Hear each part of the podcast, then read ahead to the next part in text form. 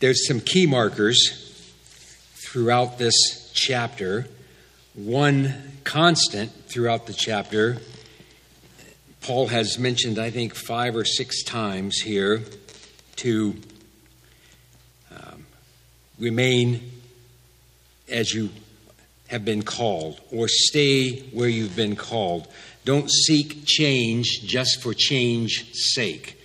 Um, God has saved us by His power, by His grace. In fact, another key marker in this uh, book is the same, I mean, this chapter is the same at the end of chapter 6. He says, You have been bought with a price, therefore glorify God in your body. He makes that same statement here in chapter 7. Uh, we looked at that last week in verse 20, 23. He says, You were bought with a price. Do not become slaves of men. Um, that purchase was God's own Son.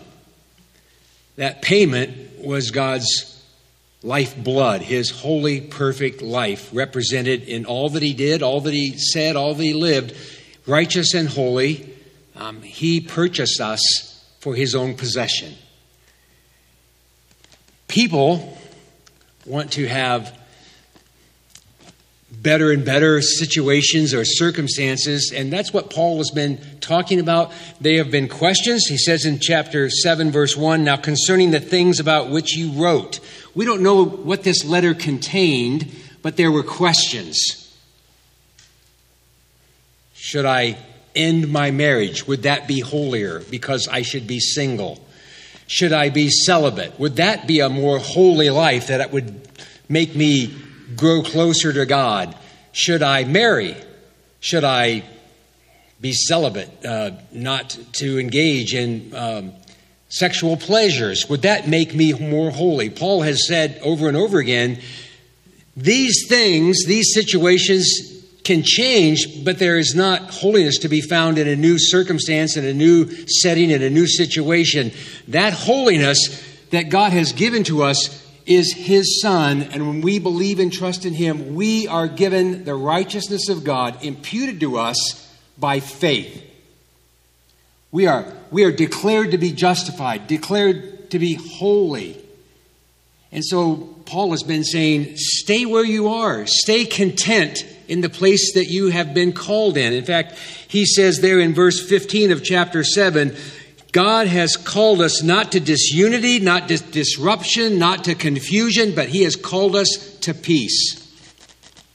And that peace that God brings to us surpasses what the world would call to peace. We want a peace treaty. We want a truce. We want a ceasefire. We want all of these things. But the peace that God brings to you and I as believers is that we have assurance that we are in a right relationship with the God of creation who's holy and perfect and right. And that peace that God brings to us is an assurance that what God has promised, He will not fail to complete.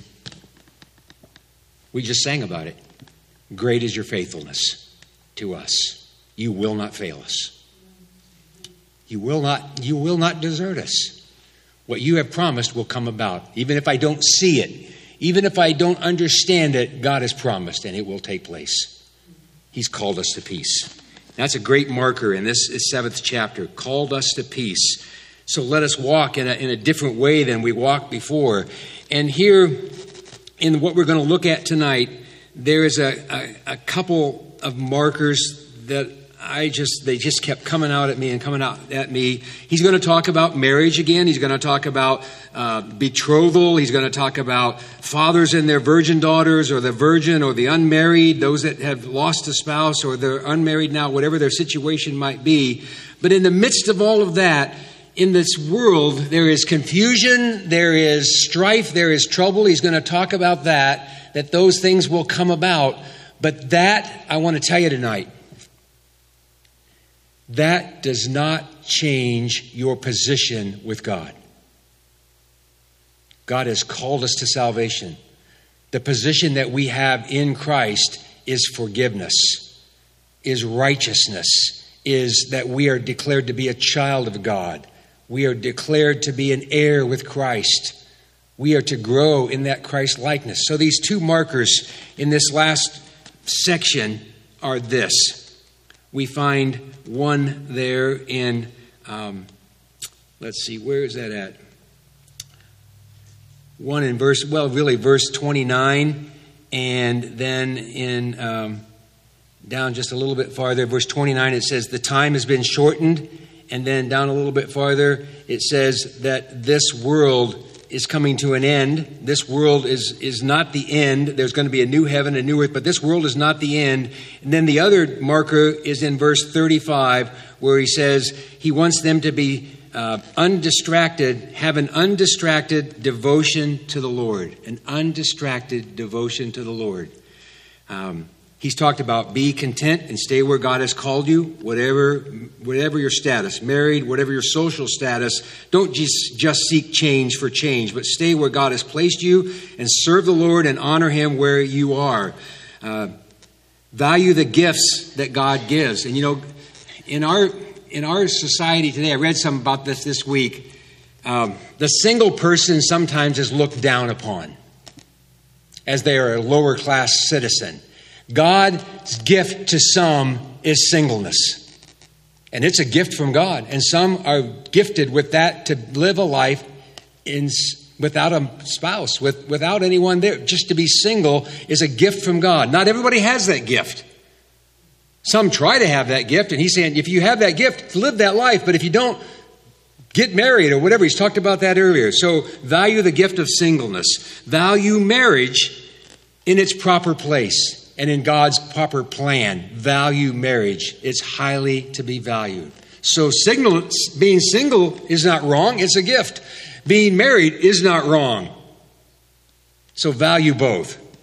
Enjoy each other in the Lord, for God created us for one another. If we are married, God says, God invented uh, that oneness between a husband and a wife enjoy each other because these things God has created and God intends us to enjoy those. Don't just deny each other. He's talked about that, except for when you come together for prayer and for fasting, agree on those things for a certain period of time.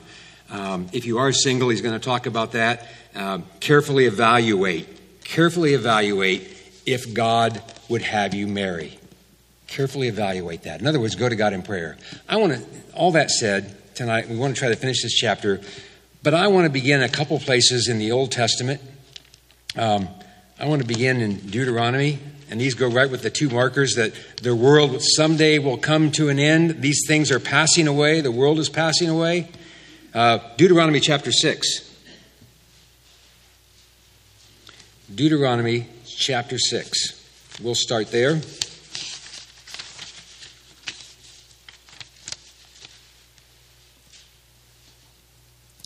Verse 1 Now this is the commandment, the statutes and the judgments which the Lord your God has commanded me to teach you, that you might do them in the land where you are going over to possess it, so that you, so that you and your sons and your grandson might fear the Lord your God, to keep all of his statutes and his commandments, which I commanded you all the days of your life, and that you may and, and that your days may be prolonged. O Israel, you should listen and be careful to do it that it may be well with you and with and that you may multiply greatly just as the Lord the God of your fathers has promised you in a land flowing with milk and honey. Hear o Israel the Lord is our God the Lord is one you shall love the Lord your God with all your heart and with all your soul and with all your might and God's people that God brought out of Egypt were commanded to obey and to listen to his voice and to love the Lord their God with all of their heart and with all of their soul and with all of their mind. And you and I, as God's people, not the children of Israel, but as God's people in the New Testament, are called to what? To obey His commandments, to listen to His voice through His Word and through His Spirit, and to love the Lord your God with all your heart and all your mind and all your soul, despite whether you're single, whether you're married, whether you work as, as, a, as a banker, as uh, someone out at Kroger or wherever you might work to love the Lord your God with all of your heart and honor Him and praise Him and worship Him with not only your, your words and your attitudes, but with what you do for a living or your marital or single status. Honor the Lord and love Him with all of your hearts. They had lost sight of that in Corinthians. That the objective was what? We, our marker, we just read that. Devotion to the Lord and fixing upon Him. I once heard it said, there are some people that are so heavenly minded, they're just no earthly good. That's false. I want to tell you that. Okay? Should be the other way around. There are some people that are so earthly minded, they're no heavenly good. We can't be too heavenly minded. Fix our eyes upon Jesus and upon the things to come. I want to read in Psalm 90. We're going to go there in just a second um, to kind of lead into this, uh, what we're going to finish up with tonight. Psalm 90. It's one of my favorite Psalms to read. There's, we're not going to read all of it, but we'll read a little bit of it in the beginning and a little bit at the end. Um, Love the Lord your God with all of your heart and all of your soul and all of your mind. And in Psalm uh, 90, verse 1, it says, Lord, you have been our dwelling place in all generations. Before the mountains were born, or you gave birth to the earth and the world, even from everlasting to everlasting. I like that, don't you? From everlasting to everlasting, what? You are God, and there is none beside you. You turn man back into dust and say, Return, O children of men, for a thousand years in your sight are like yesterday when it passes away. For this world will pass away. All, all these things to you are like a thousand years in your sight, and like yesterday when it passes by, or as a watch in the night. You have swept them away like a flood. They will fall asleep. In the morning, they are like the grass which sprouts anew. In the morning, it flourishes and sprouts anew. Toward evening, it fades and withers away. It's gone in a vapor. Life is short. We're going to talk about that in a little bit. Here at the end of chapter uh, 90 in the book of Psalms, it says, uh, verse 9, we'll start there. For all of our days have declined in your fury. We have finished our years like a sigh. Boy, isn't that true? Helen and I talk about that all the time. It's amazing how fast time goes the older you get. It just is gone. We get a clearer picture of that. Just the days are precious and they go so quickly. We finished our years like a sigh. As for the days of our life, they contain 70 years, or, if due strength, 80 years. Yet their pride is but labor and sorrow, for soon it is gone and we fly away. Who understands the power of your anger and your fury according to the fear that is due you? And I, this is where I want to finish in verse 12. And it's, it's just a good reminder to us all, and we'll talk about that in Corinthians. So teach us to number our days Teach us to number our days so that why? Why should we number our days and use them wisely? That we may present to you a heart of wisdom. You know where wisdom starts, we're told in the Bible? Fear the Lord and honor to Him. A heart of wisdom that acknowledges Him and follows Him wholly and devoted to Him. Let's turn back to Corinthians. We're going to read our section tonight, Corinthians chapter. We finished last week, chapter 7, with verse uh, 24.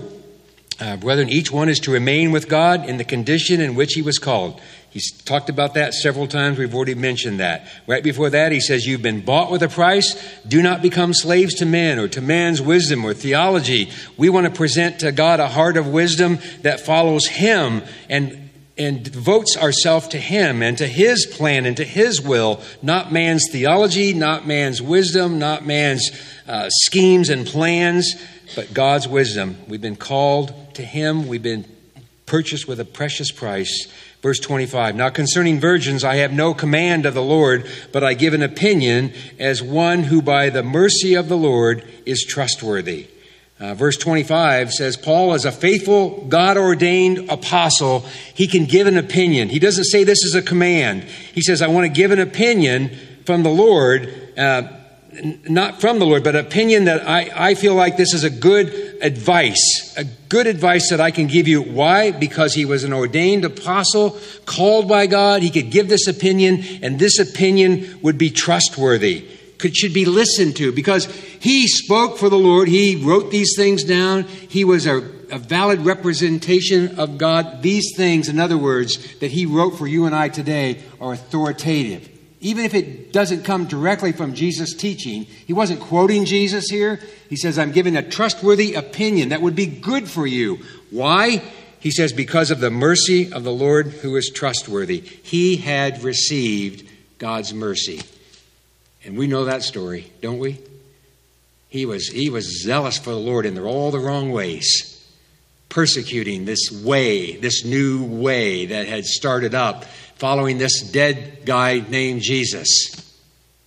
And then one day on the road to Damascus, God showed him his mercy by calling him to himself. And he said, He called me that day. He not only called me that day, but He changed me that day forward. He blinded my eyes so that I could see.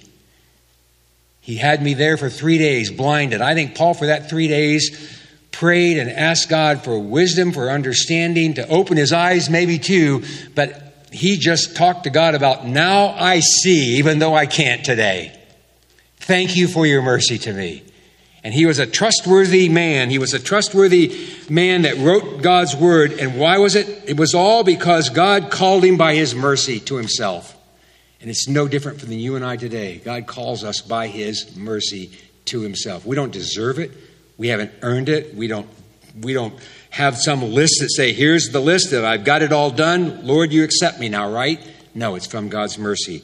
And he said, This is an opinion. But this is a good opinion. This is a worthwhile opinion because he's a trustworthy servant of the Lord, and God has called him by his mercy to give this opinion. He says, I think then that it is good in view of the present distress. That word distress, you know, there's a lot of commentaries talk about what was the distress? Some say it was the distress of he was looking forward to when the Lord would return, to the end times. Some say he was looking for, looking forward even more to the like to the to the rapture or something when when God would return and the end times would take place and all of the things, the terrible things were going to happen at the end. It doesn't say that here. Actually, this could be word. I like this word the way it's uh, interpreted in the Greek, the the calamitous times. And you know, I think we live in a sinful world, and we live with a lot of a lot of calamitous times around us. Um, he said, I think it's good in view of the distress. That, th- that in the time we live, and there was distress there. Uh, some say, and commentators say, was looking just a little bit forward to when Nero would be in charge. And Nero did things that were calamitous. He was an evil man. He would, he would sew Christians up in dead animal skins and then release the dogs on them. He would dip them in wax and then put them in pools and light them on fire to light his gardens. Maybe to spare them of these calamitous times. Uh, he says, I give a good opinion. I think that it's good in view of the present distress, the things that may be coming in life and that are just part of life, that is good for a man to remain as he is. Um, I will tell you this, though. Let us not fear the calamitous or the distressful times. And Jesus said to his disciples, don't fear, don't be afraid. You live in this world and it is distressful and calamitous, but says, Do not fear, I have overcome the world. And I have overcome these things. And this isn't the end of the story here. There's eternity that lies before us. So, in view of these distressful things, life with its sin, and it's stressful for believers especially, don't seek a better place. Live for God and be content right in the place where you are. He's already talked about that.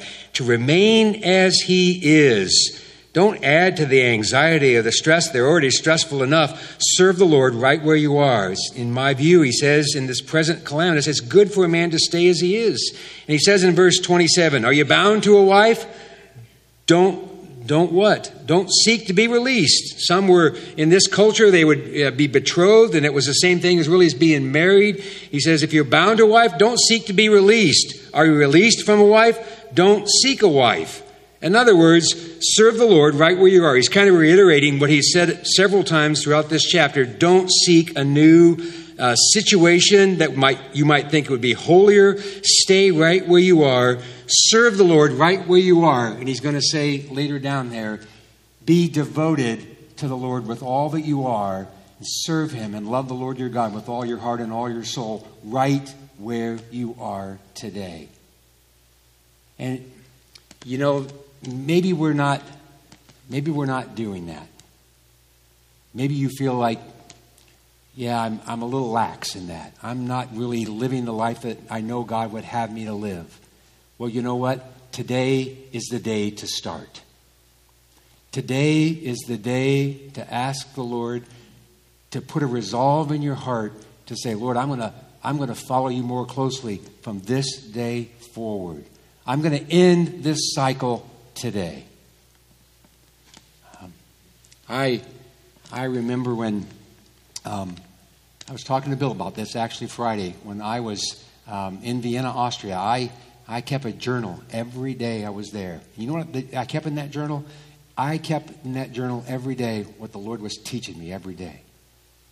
And when I came back home, I read it and reread it, and I that that two weeks I spent there changed me. And I came back and I read through that what the Lord had taught me, and I made a resolve today, and from this day forward, I'm going to make Him more important than the other things in my life. And I didn't do it perfectly. But we can choose to do that today. Make that resolve today if you haven't done that. We look today and say, I'm going to serve the Lord right where I am today, right where I live today, in the position I am today. I'm going to serve Him and honor Him and glorify Him and seek Him with all of my heart and love Him with all of my heart and serve Him faithfully with my life. Are you bound to a wife? Don't seek to be released. Are you released from a wife? Don't seek a wife. But if you marry, you've not sinned. He says there in verse 28 if you've married in the Lord, you're not sinning. If you do marry, you're not sinning. And if you're a virgin marry, she has not sinned. So there must have been some questions about so should I get married if I'm a virgin and I get married and is that a sin? No, he says she's not sinned. Yet such will have trouble in this life and I'm trying to spare you to show you mercy and to help you in the trials of life. I think Paul had a pastor's heart and he just wanted the best for his people and he knew what was coming uh, he's going to talk about this in a minute about the concerns of the married life versus the single life. Not that one is better than the other. We can live for the Lord in either way. Uh, in the Lord, life is joyous. Uh, nevertheless, if we we we live in a sinful world, so to make a covenant and to, and to love and to honor and to cherish in a relationship in this world, that includes some anxiety. You know what else that includes? A to do list. And you got to get that to do list done sometimes. Um, you, there are concerns for that. So he wants to, he wants them to have, he wants the best for them. He says, if you marry, you're not sin, you're not sinning. If you're a virgin and you, and, and you marry, you're not sinning. Yet you will have trouble. Just know this going in, there will be trouble, and I'm trying to spare you of these things. In verse 29, he says, But this I say, brethren, the time has been shortened, so from that from now on, those who have wives should as though they had none. So the time has been shortened. God has, God has a, a plan and a purpose and a perfect timing for everything. And this time has been shortened. Um, there's a lot of commentary on that. What does he mean by it's been shortened? Well, I don't know that we can really know that. But I will tell you this you can trust God's timing. Whatever God has planned for the future, you can trust that timing. And God is merciful and God is graceful, and God will not give us more than we can endure, but He'll help us through all of those things. God has shortened the time. And so I think in, in this, He's going to talk about it sounds kind of funny. We're going to read through this. It sounds like we should not be involved in things, but it really isn't that at all, and we'll read through this. But this I say, brethren, the time has been shortened, so that from now on those who have wives should be as those who have none, and those who weep as though they did not weep, and those who rejoice as though they did not rejoice, and those who buy as though they did not possess, and those who use the world as though they did not make use, full use of it. For why? For, for the form of this world is passing away. Um, I think Jesus was approached by some scribes and Pharisees one day and said, they had a question trying to trap him. Say, you say that a uh, man shouldn't divorce his wife, or, and well, we want to talk about that, about marriage. What if, and in their law, if a brother died, the next brother was uh, to marry that wife and to raise up children for that brother's name. And if that one died and that one died, and they went through this whole scenario, said, Well, Jesus, who's going to be your husband in heaven? And Jesus said, You know what he told them? you're greatly mistaken. You do not understand the scriptures. You do not understand the times. You do not understand eternity. There won't be giving of marriage and, and giving and, and marriage in heaven. Those things will pass away. Marriage will not be in heaven. There won't be in marriage in heaven. So he says, look to eternity. Those things when there will be no weeping, there will no be no buying or possessing. The joy that we have, we rejoice as if we did not rejoice. There'll be joy unending in heaven. These things are here on this earth and temporal. In heaven, there will be none of these things. Look to eternity as if those things have already passed away. In other words, don't get so caught up in the marriage, not marriage, the single, the, the virgin, the whatever that situation might be. Those things are short lived for eternity. We just read in uh, Psalm 90, didn't we? Maybe 90, maybe 80, maybe 70 days. And that's what? It's a vapor compared to eternity. I will say this though, and I don't know this, this is just my opinion. Um, and Helen and I have talked about this um, a little bit. Um, will we know each other in heaven? We've had a good 51 year run, and there's some of you here that have had longer. And there's a closeness there. And what will that look like in heaven? We won't be married. But I think, I think the Lord, if you think about God the Father, God the Son, and God the Holy Spirit, and the perfect unity in both mind and spirit and purpose, always perfect. And what is what is that? We were talking in our men's Bible study. Things too lofty for my small brain to think about. But that perfect unity somehow I'm going to talk to my wife for just a second. Somehow, Helen, it's going to be better. I don't know how God does that, but it will be. And God has a plan and a purpose, and we trust that. But these things here, they are temporal. But the unity and the joy of heaven is eternal. So let us fix our hope and our attention on God, on our Lord Jesus Christ and his saving work, for he, we have been purchased with a precious price. And God has a plan and a purpose for us in eternity that we cannot imagine. Whatever that looks like, whatever that will be, we will fix our eyes upon heaven and upon eternal things. For these things are short lived, these things are passing away, he says there in verse 31. But I want you to be free of concern one who is unmarried is concerned about the things of the Lord. This is a gift of singleness. The one who is unmarried is concerned about the things of the Lord, how he may please the Lord. But the one who is married is concerned about the things of the world, how he may please his wife. And his interests are divided. The woman who is unmarried and a virgin is concerned about the things of the Lord, that how she may be holy both in body and in spirit but the one who is married is concerned about the things of the world, how she may please her husband.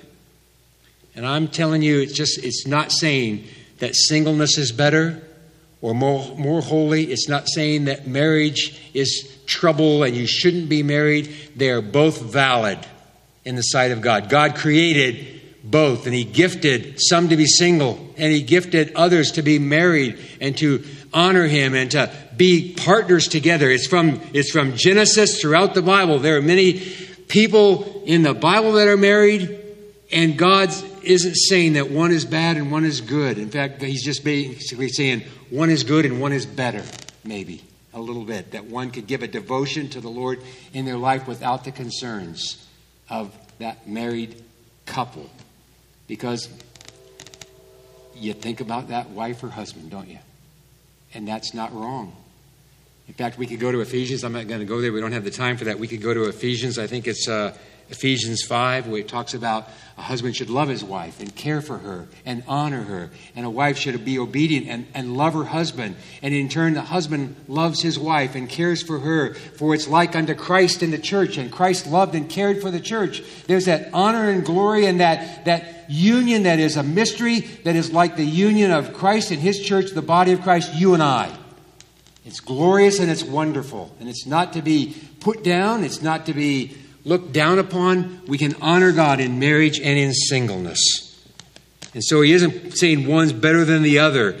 He's just saying the way things work in this world, there will be trouble and there will be divided attention, but we can certainly together devote ourselves to the Lord and devote ourselves to love Him with all of our heart and all of our soul and all of our mind.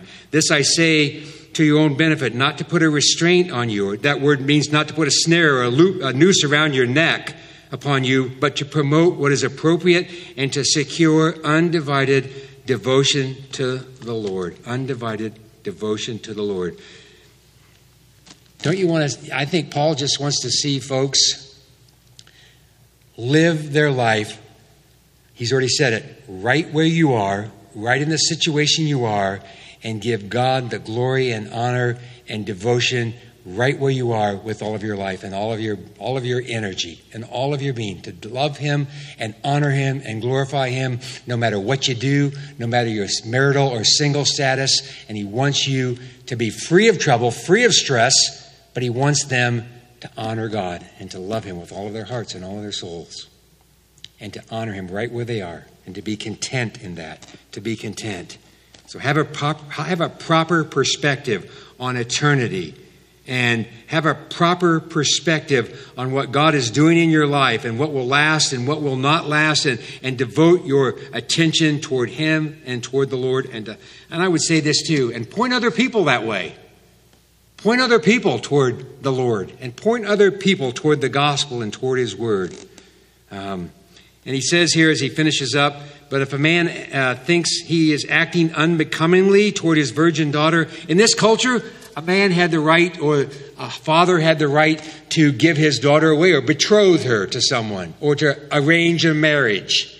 And that was not wrong. And to, to, to uh, evaluate that later, what he's going to talk about here. But if a man thinks that he is acting unbecomingly toward his virgin daughter, if she is past her youth, and if it must, and if it must be so, let him do what he wishes. He does not sin. Let her marry. So maybe her, maybe he sees this daughter who he says, "No, you're not going to get married," and she doesn't have the gift of singleness.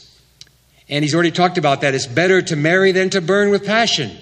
So he says, You're not sinning by saying, Let her marry. Give her the right to marry. So he's just saying, It's okay, evaluate that situation. But if he stands firm in his heart, being under constraint, but at, but has authority over his own will, and he's decided in this, in his own heart, to keep her his own virgin daughter, he will do well. So then, both he who gives his do- own virgin daughter in marriage does well, and he who does not give her in marriage will do better. It's not a matter of good or evil, in other words, it's a matter of good or better.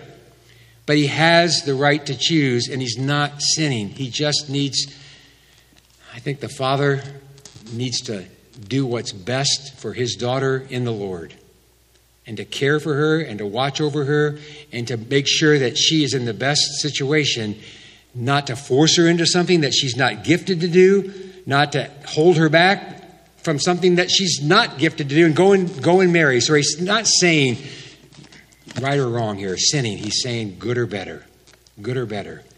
And so he's just giving his advice in the Lord, seeking what's best for these people, wanting them to understand whatever questions they've asked, that these things are correct in the sight of God. They're not sinning to evaluate these things and do what's right for their, for their daughter, do what's right in their own life. Don't seek change just for change, but do what's right uh, in God's sight first and foremost. A wife is bound, and he's just going to finish with this, kind of go back to that. A wife is bound as long as her husband lives. Um, but if her husband is dead, she is free to be married. Um, it's a lifelong commitment. Um, it's, a, it's a covenant that we make with one another, married couples. And he's just reiterating that, that this is to be for life. Uh, when a man marries a woman and they're joined together as one, God says God recognizes that God honors that. God has designed that. And God said, Whatever God has joined together, let no, let no man put asunder. Not man's laws, not man's wisdom, not man's planning, not man's desires. Let only death separate them. The wife is bound as long as her husband lives. But if her husband dies, she is free to be married to whom she wishes, only in the Lord. Um, and again, I think Paul wants the best for them. And he doesn't want them to just remarry and be unequally yoked. He wants them to marry in the Lord and serve the Lord together. Serve the Lord together. Um, not, to, not to just marry the first person that comes along, but to, to wait. And she's free to do that if she wishes. It says, if she wishes, only in the Lord. Um, but in my opinion, again, he has, says here, she would be better off to stay as she is. Um, if she can, if she has that gift to stay single, in my opinion, she is happier if she remains as she is.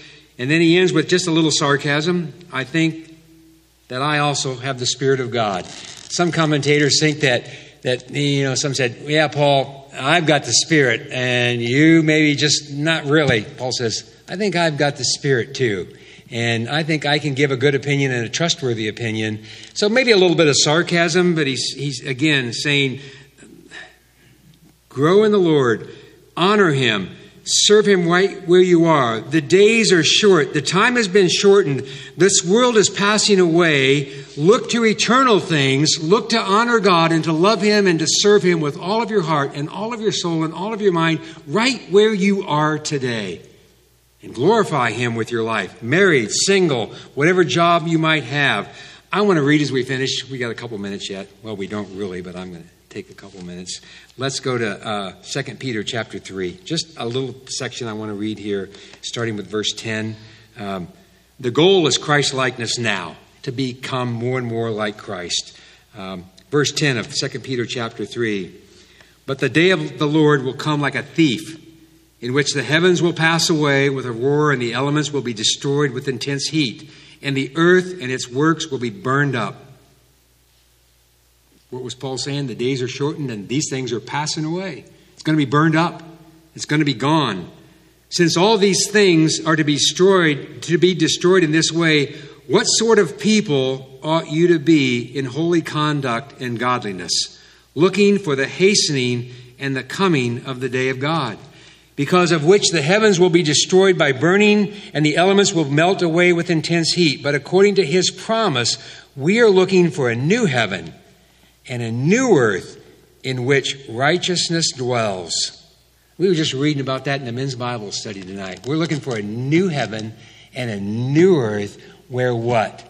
Where righteousness dwells. You know what that simply says? Where Jesus lives in heaven. And he lights the place up. There's no sun or moon there. He lights it up. We're looking for eternal things. We're eternally minded. We're looking for that place where He is, and we're headed there. Therefore, beloved, since you look for these things, be diligent to be found by Him in peace, spotless and blameless.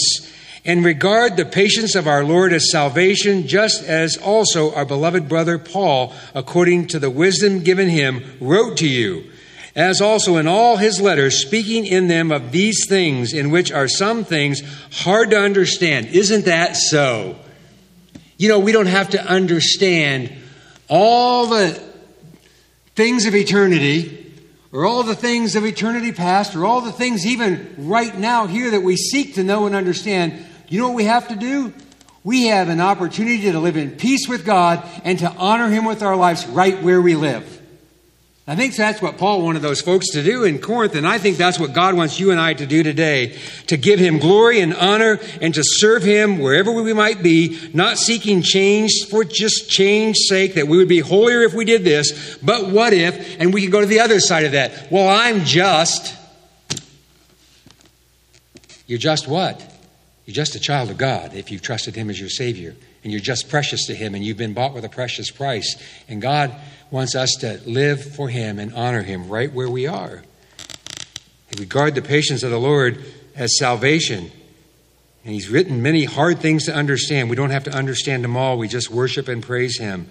and, un, and un, untaught and unstable. He says to understand which the untaught and unstable distort, as they do also the rest of the scriptures to their own destruction. You, therefore, beloved, knowing this beforehand, be on your guard so that you are not carried away by the error of the unprincipled men and fall away from your own steadfastness, but grow in the grace and the knowledge of our Lord and Savior Jesus Christ. Grow in understanding of who He is and, and through His Word, grow in your knowledge of Him. And I would just say, as we grow in the knowledge of Him, we grow in our closeness to Him and just wanting to be more like Him to be Christ like and to live a life that's pleasing to Him. To Him be the glory both now and to the day of eternity. Um, we are complete in Him, through Him. A love for God, and I just want to finish with this a love for God with, with all of your motives and all of your heart and all of your soul and all of your life. A love for God with all of these things makes all of life's decisions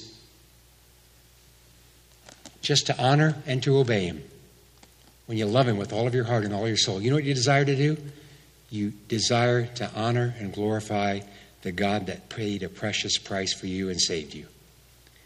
No matter where you are, married, single, no matter what you do, you can honor the Lord your God with all of your heart and all of your soul and all of your mind. And why is that so? Because you love Him. You just love Him because He saved you and He rescued you from separation, from sin. Um, we were talking today about that in Sunday school from, um, from sin's burden. You know, he's, he's lifted that off our shoulders, and people want to still do heavy lifting.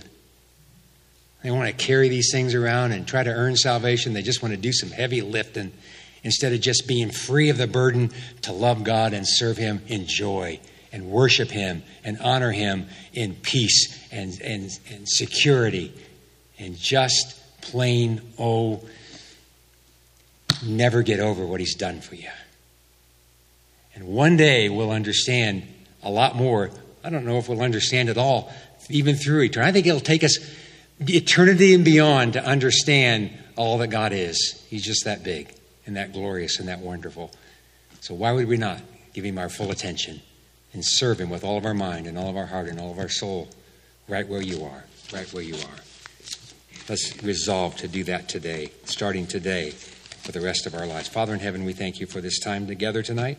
Thank you for your word. Thank you that you saved us and called us to yourself. When we were far away, going our own direction, lost in our sin, dead in our trespasses and sins, you quickened us to life and called us to yourself and that was paid for with a precious price of your sinless life blood spilled on the cross for us. And Lord, we, we just, we love you. We want to honor you with our lives. Help us to just be secure in you, be content in you, whatever our situation, and just to point other people to you. In Jesus' name we pray. Amen. Amen.